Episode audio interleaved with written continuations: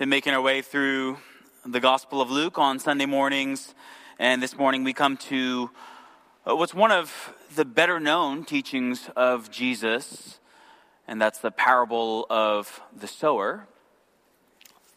So look along as I read from Luke chapter 8, verse 4. Hear the word of the Lord. When a great crowd was gathering and people from town after town came to him, he said in a parable, A sower went out to sow his seed, and as he sowed, some fell along the path and was trampled underfoot, and the birds of the air devoured it. And some fell on the rock, and as it grew up, it withered away because it had no moisture. And some fell among thorns, and the thorns grew up with it and choked it.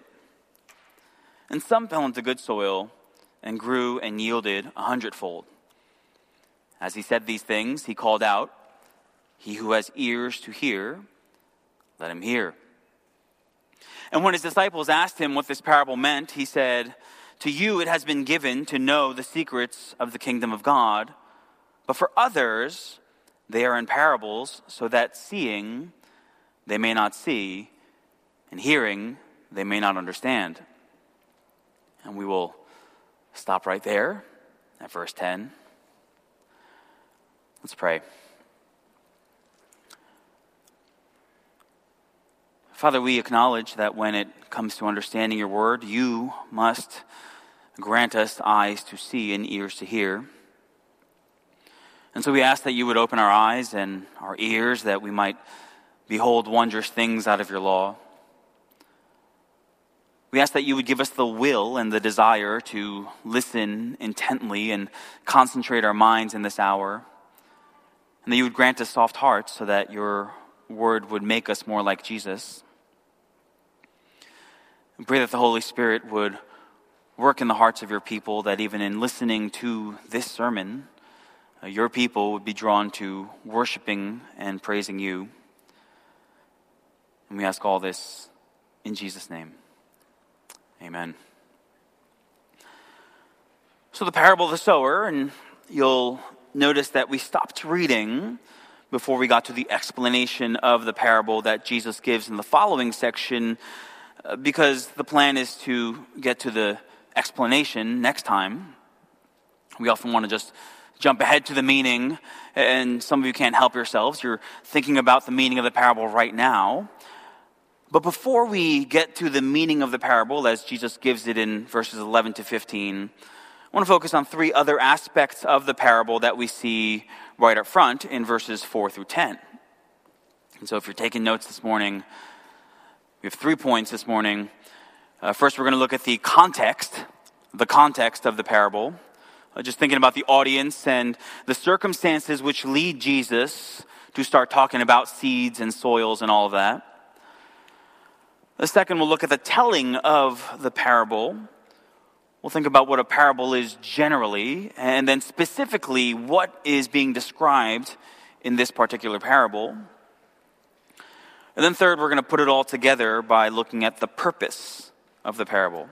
Why does Jesus tell this particular parable in this particular context?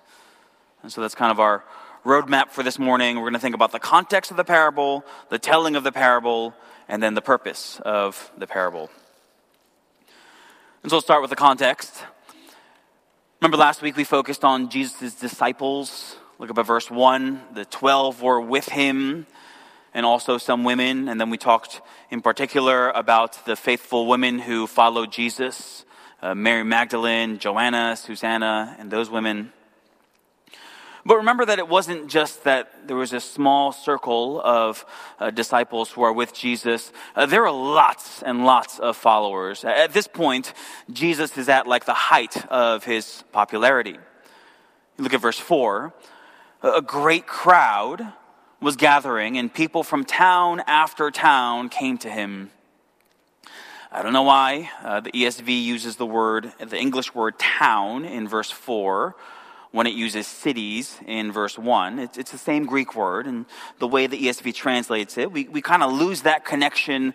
Uh, the picture you should have in your mind is that Jesus is going from town to town, proclaiming and bringing the good news of the kingdom of God, and then the people from those towns are following him. And so it's like with every new place that he goes, even more people begin following. And so at this point, uh, there are thousands upon thousands of people in the crowds. Uh, the feeding of the 5,000, that's going to take place in the next chapter of Luke, right? That's 5,000 men. You add the women, you add the children, uh, you do the math. We're looking at upwards of 20,000 people. Right? Madison Square Garden holds about 20,000 people. And so picture in your mind a, a sellout crowd at a Knicks game, right? That's how many people we're talking about here. And Luke doesn't want us to miss that. Uh, the, the, the, crowd is vitally important uh, for the context of everything that's going on here. And so just look at the repeated references that Luke is going to make in these next two chapters to these crowds. Just rapid fire here. Luke 8 19. His, mothers and, his mother and his brothers came to him. They could not reach him because of the crowd. Verse 40. Now, when Jesus returned, the crowd welcomed him, for they were all waiting for him. Verse 45 Peter said, Master, the crowds surround you and are pressing in on you. Now, looking ahead to the next chapter, Luke 9, verse 11, when the crowds learned it, they followed him. And then again in verse 37, on the next day when they had come down from the mountain, a great crowd met him. You see what I'm saying? Everywhere that Jesus turns, in every narrative, the crowds are there, and Luke wants us to know it. But here's the thing about these crowds, and this is really important for us to understand. Most of the people in the crowd, they're, they're drawn to Jesus as a spectacle, but they don't actually believe. Uh, some of them have truly believed in Jesus, right? They really believe that he is the Messiah. Uh, they really believe the, the good news of the kingdom of God that he's preaching. And so as a result, they've given their entire lives to him. And so in that category would be the 12, minus Judas, of course, and the women of verse 3. But that's not true of most of the crowd. There's thousands of thousands of people, a sellout game at Madison Square Garden, but most of them are there because they're just amazed seeing what Jesus is doing. They're, they're entertained by the miracles, they're, they're captivated by the teaching, but there's no faith. Maybe they even call Jesus Lord, Lord, but they don't actually care to do what he says. And so they're physically present as the crowds, but their commitment to Jesus is at best superficial. And it's these superficial disciples who are going to soon turn away from him, like the ones described in John 6. After this, many of his disciples turned back and no longer walked with him. And in addition to those folks, well, there's some in the crowds like the Pharisees and, and their followers, who were openly antagonistic towards Jesus. Like they're only there because they're trying to trap him and they're trying to destroy him. They think that Jesus is a glutton and a drunkard, and so they outright reject him and his teachings as blasphemous. And so, point number one the context of the parable. You've, you've got these huge crowds following Jesus' every move. But the majority are superficial followers. And there are even some there who are openly opposed to him. It's just this small minority of actually faithful disciples. And so here's a natural follow up question why? Why is there such a variance in the crowds?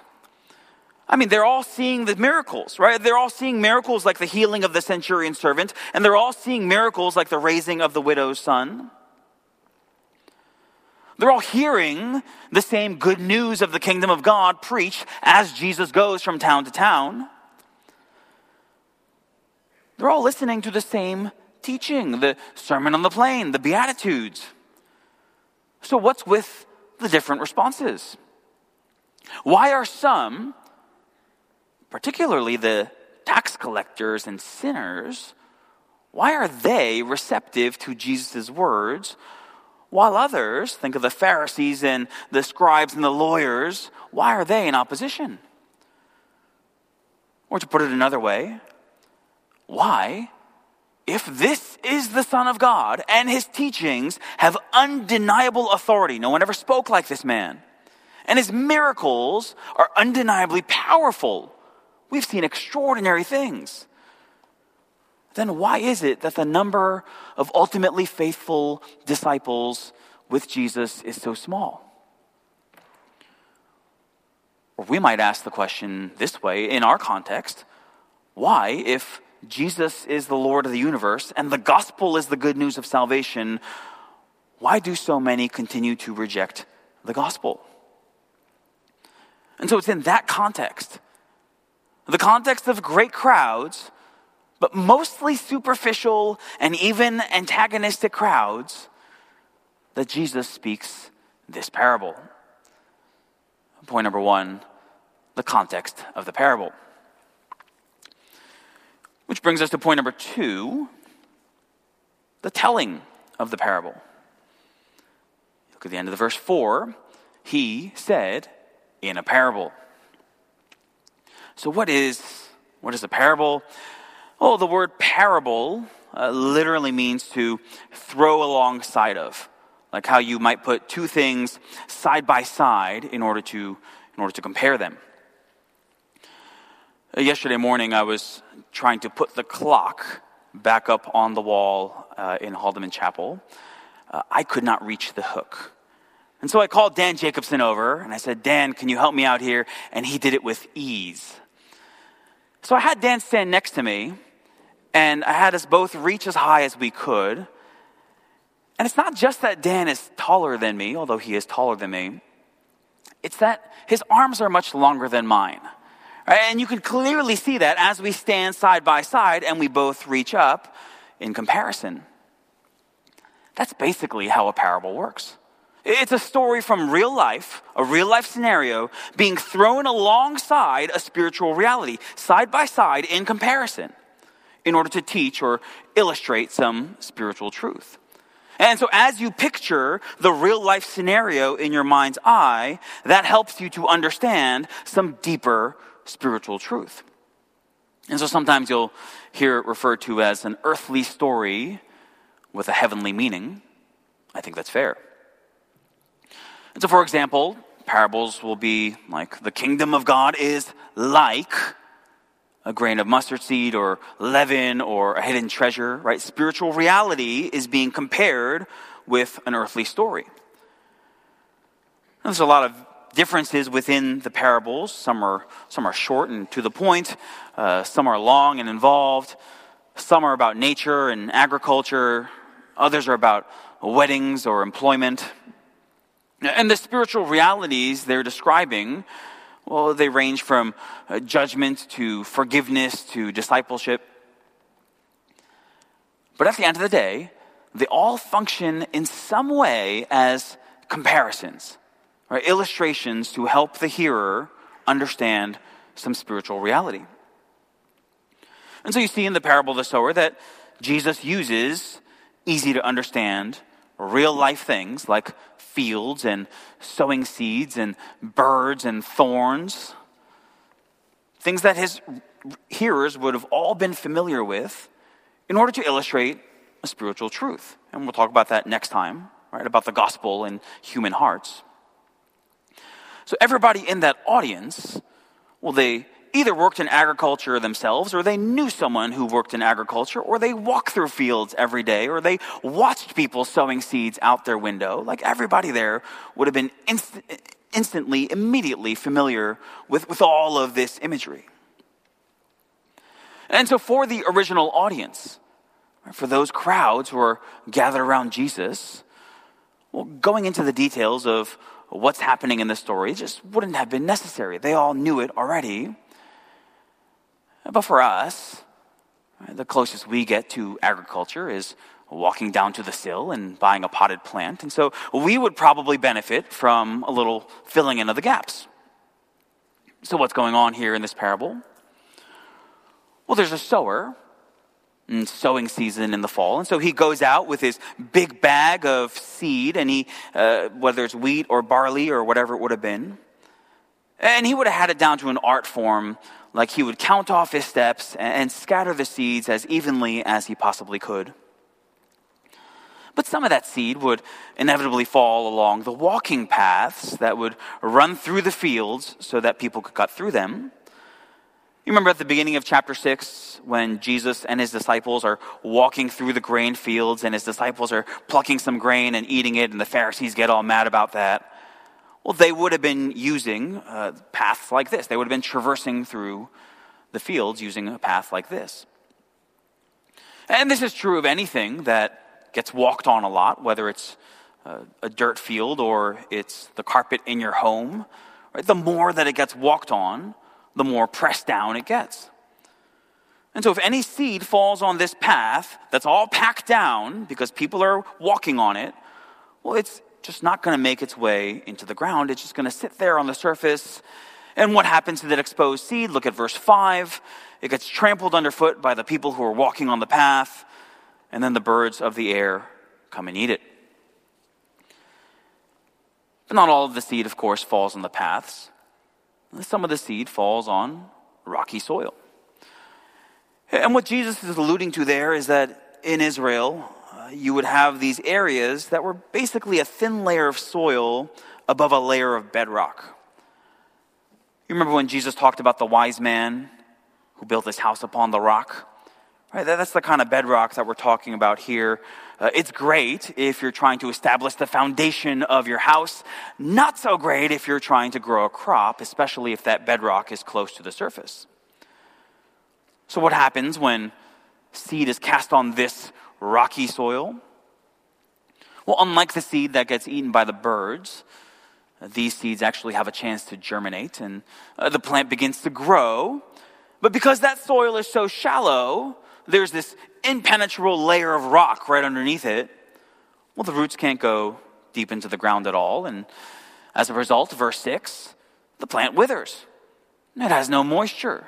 Uh, the roots are unable to go deep enough to get the water needed for that plant to survive. Some of the seed, meanwhile, falls, look at verse 7, among thorns. So, unlike the first two scenarios, this soil is fertile, but it's almost too fertile because the thorns, you should be picturing weeds, uh, they're abundant in this soil. And if you think about it, this one is on Adam, because when he sinned, cursed is the ground because of you. In pain you shall eat of it all the days of your life. Thorns and thistles it shall bring forth for you. And so this is all his fault. But what happens here? Well, the plant begins to grow, and maybe it looks good for a short season, but eventually the weeds are too strong. Uh, they grow strong, they take all the nutrients and the water that the plant should be receiving, and eventually our plant dies. And so we're 0 for 3 at this point, but it's not all bad news because some of the seed falls into good soil. Verse 8. And so, in contrast to those other three types of soil, right, this is soil that's not packed down. Uh, this is soil that's not just above a layer of bedrock. This is soil that's not rife with weeds and thorns and thistles. No, this is good soil. So, what happens to the seeds that are planted there? Well, they grow. It results in a bountiful harvest, right, a hundredfold of a yield. And point number two the telling of the parable. Well, that brings us to point number three. This is where we'll spend a majority of our time this morning the purpose of the parable. Why does Jesus tell this parable in this context? Now, maybe you say, well, that's obvious. To teach the spiritual truth that when the Word of God is preached, how it's received depends on the person's heart. That's true. But let me ask you a question How did you know that? Here's the thing most of us in this room, uh, we have read this parable and its explanation before. Uh, both the parable and its explanation are in three of the four Gospels. And so if you've ever read Matthew or Mark or Luke, like you've already seen the answer key. And so you're sitting there saying, well, of course, the seed represents the Word of God. And of course, the various types of soil, they represent people's hearts. And the four different scenarios are illustrating four different responses to the Word of God. But remember, the only reason that you know that is because of Jesus' explanation of the parable that's been recorded for us in Scripture. Put yourself in the crowd that day. You hear Jesus tell this story about the sower, the sowing, his seed, verses 5 through 8. But imagine that you have not heard the explanation.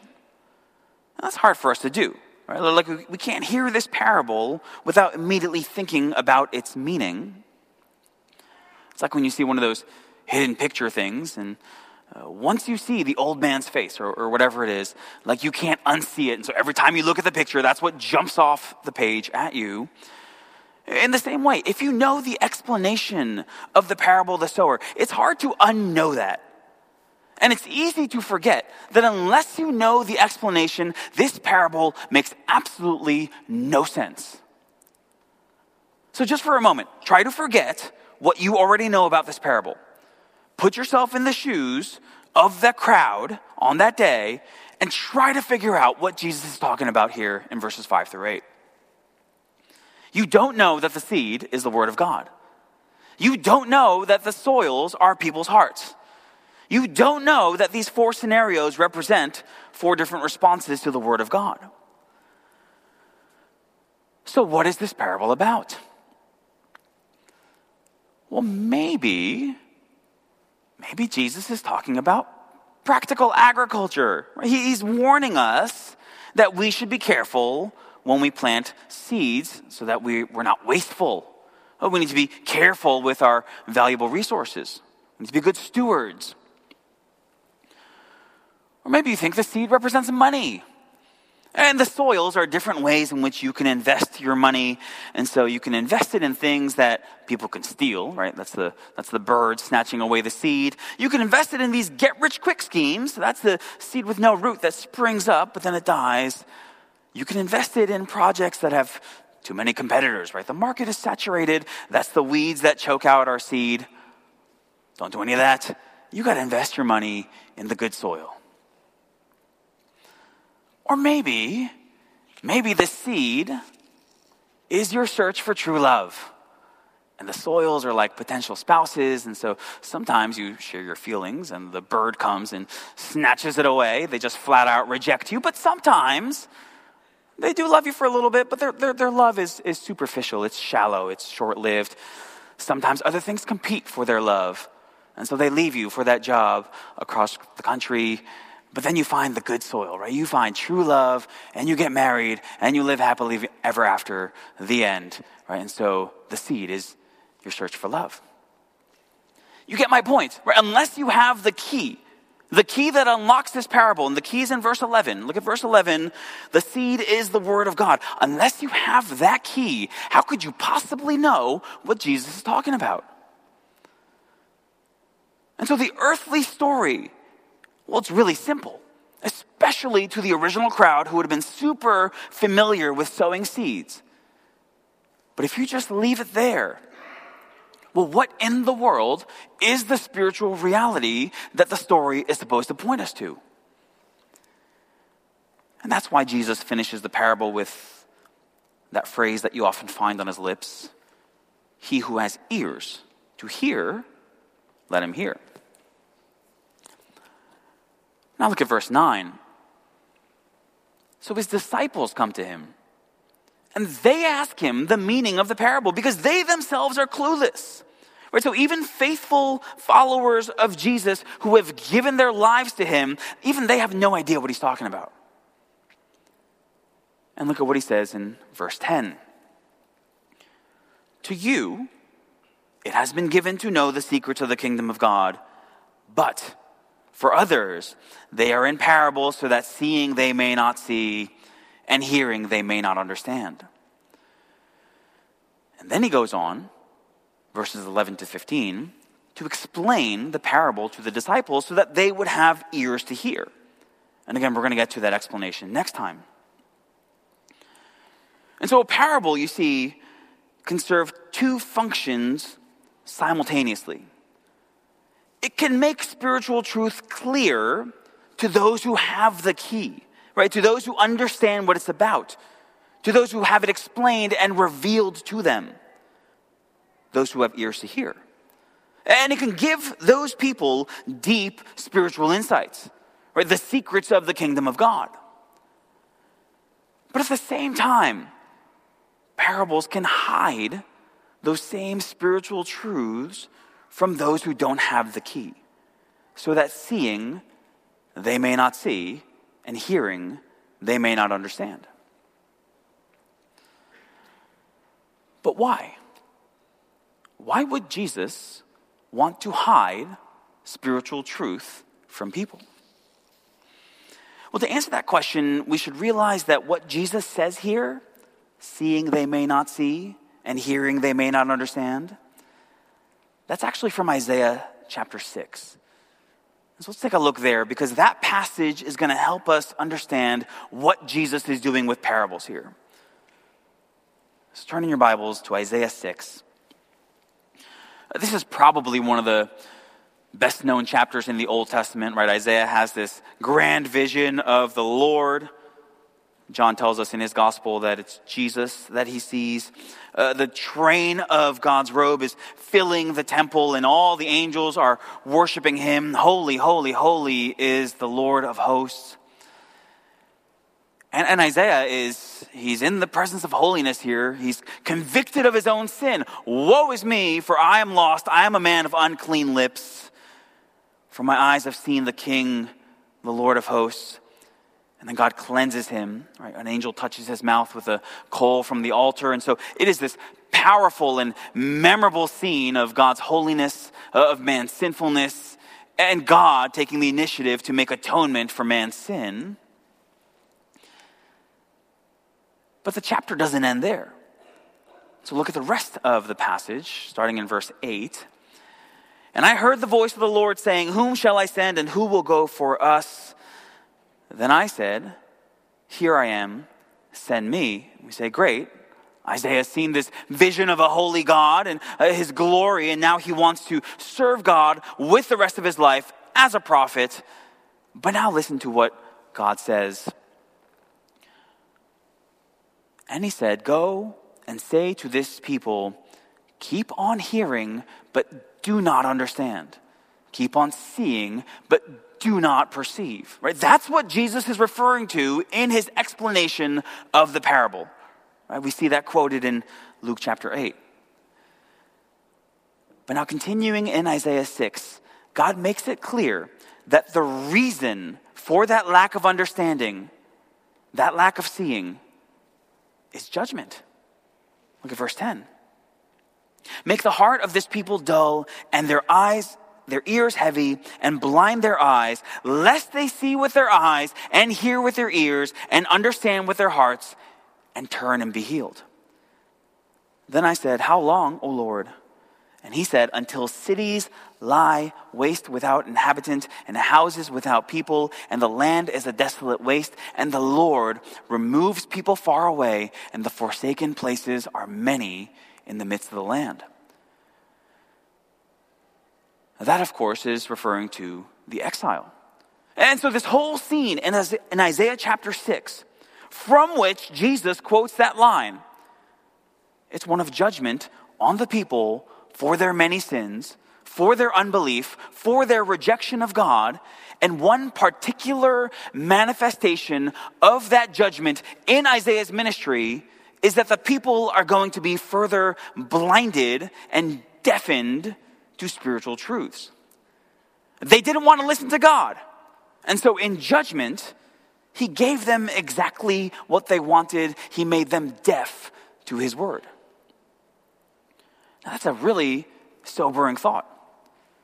But it's a theme that's not just unique to Isaiah's ministry, it's a theme that we see all over the scriptures that when people reject God, when they stop listening to him, one of the ways in which he judges them for that sin is giving them exactly what they want spiritual blindness, spiritual deafness, general hardness of heart. You might be familiar with one of God's judgments on Israel in the book of Amos. Uh, in judgment, for disobeying and ignoring and rejecting his word, what does God send? He sends a famine, but it's not your typical famine. Amos 8 I will send a famine on the land, not a famine of bread, nor a thirst for water, but of hearing the words of the Lord. They shall wander from sea to sea and from north to east. They shall run to and fro and seek the word of the Lord, but they shall not find it. Because they rejected God's word, well, God took his word away from them. Or consider Psalm 81. My people did not listen to my voice. There it is again. They are not listening to God's word.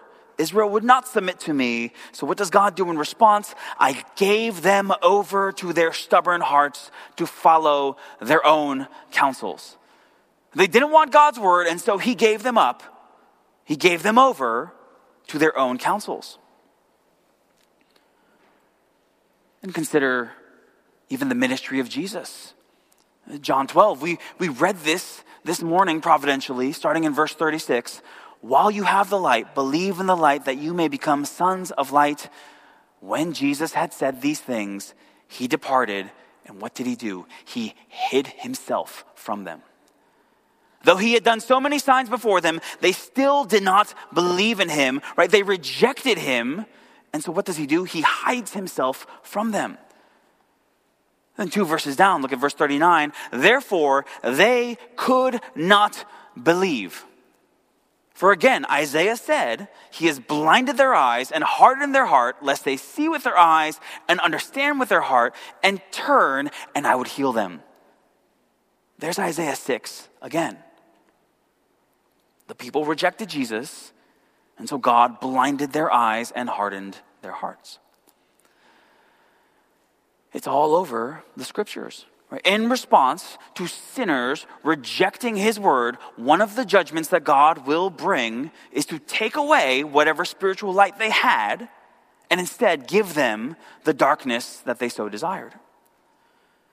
So let's bring this back to Luke chapter 8. Remember, Luke chapter 8, by this point in the gospel, we've already seen that rejection, that rejection of Jesus. For some, Pharisees, scribes, lawyers. It's been this open, explicit rejection. They hate Jesus and they're trying to take him down. They're trying to destroy him. And we've seen that play out in the past few chapters. For others, as we said earlier, it's more of a veiled rejection. They're, they're enjoying the miracles, they're enjoying the, the spectacles and the, the fanfare, but they're rejecting what Jesus says about who he is and what he's come to do. Right? The rejection is happening. There's a large crowd there, but the majority of them are refusing to listen to Jesus. And so, in judgment for that rejection, now to the crowds, he speaks in parables. He speaks in parables so that those who don't want to hear him well, they can't hear. And those who don't want to see him for who he really is, now they can't see. So that seeing they may not see, and hearing they may not understand. And so it's not quite accurate to say that Jesus spoke in parables so as to make spiritual truths clear. That's true in part. That's true for the true disciples to whom the meaning of these parables are revealed. Right? To them, spiritual truths are made clearer as a result of these parables. But to the crowds at large, for those who had rejected him, well, to them, spiritual truths were being obscured and hidden in judgment. To those who, with a sincere heart, desired truth, the parables would reveal it. But to those who, in hardness of heart, rejected truth, well, those same parables would conceal that truth. And so the parables were the grace of God to some and the judgment of God to others. Now, just to be clear, it's not that God conceals truth from those who are genuinely in faith seeking it. Right? Now, to, to those who genuinely seek the truth, God reveals it, but He conceals truth from those who have rejected it. He gives them over to their desire to reject the truth. And so we see a drastic change here because going forward, this is going to be the pattern for Jesus' public ministry. Uh, look at what Mark says shortly after recording the parable of the sower, Mark 4:33. With many such parables he spoke the word to them as they were able to hear it. He did not speak to them without a parable, but privately to his own disciples he explained everything. And so he spoke to the crowds in parables. He would only speak to them in parables so that they wouldn't understand. And he explained everything to his disciples so that they would understand. Point number three the purpose of the parable. And so, if you think about it, the purpose of the parable, according to Jesus himself in verse 10, is to divide the crowds into two right? those who have ears to hear and those who don't. Those who thus know the secrets of the kingdom and those who don't. Right? There is no in between. And in the same way, all of us gathered here today, we fall into one of two categories those who see and hear and embrace and believe the truths of the gospel, and those who don't. Those who have had their sins forgiven and have thus been reconciled to a holy God, and then those who are still under judgment and are thus his enemies. And so here's the million dollar question what makes the difference? Why is it that some people have eyes to see and ears to hear and thus believe the gospel, while others continue in their hard hearted rebellion against God? Was it, is it intellect or moral character? Or is it your family background? Is, is it that that makes the difference? What makes the difference? The answer is in our text. Look again at verse 10. This is Jesus speaking to his disciples. Uh, Jesus is speaking to those who do have eyes to see and do have ears to hear, unlike the rest of the crowds. To you, it has been given. To you, it has been given to know the secrets of the kingdom of God. And so, what makes the difference? It's God's grace. It's God's giving. To some, it has been given, while to others, it has not. You see, it's not like there are good people who honor God with their lives, and there are bad people who disobey God. They reject God. And the good people, well, the good people hear God's word and they respond in faith. And the bad people, they don't hear God's word and they're condemned. No. All are sinners. All have rejected God. None is righteous. No, not one. No one understands. No one seeks after God. And so all are deserving of wrath and judgment. But the Bible teaches that in love, for reasons only known to him, God chose to save some, his elect. Not because of any intrinsic qualities within them, simply because of his free grace. And so to those, it has been given. A spiritual insight has been given. Faith has been given. Repentance has been given. Salvation has been given. Eternal life has been given. All of it as a free and undeserved gift from God. Right? That's the only difference.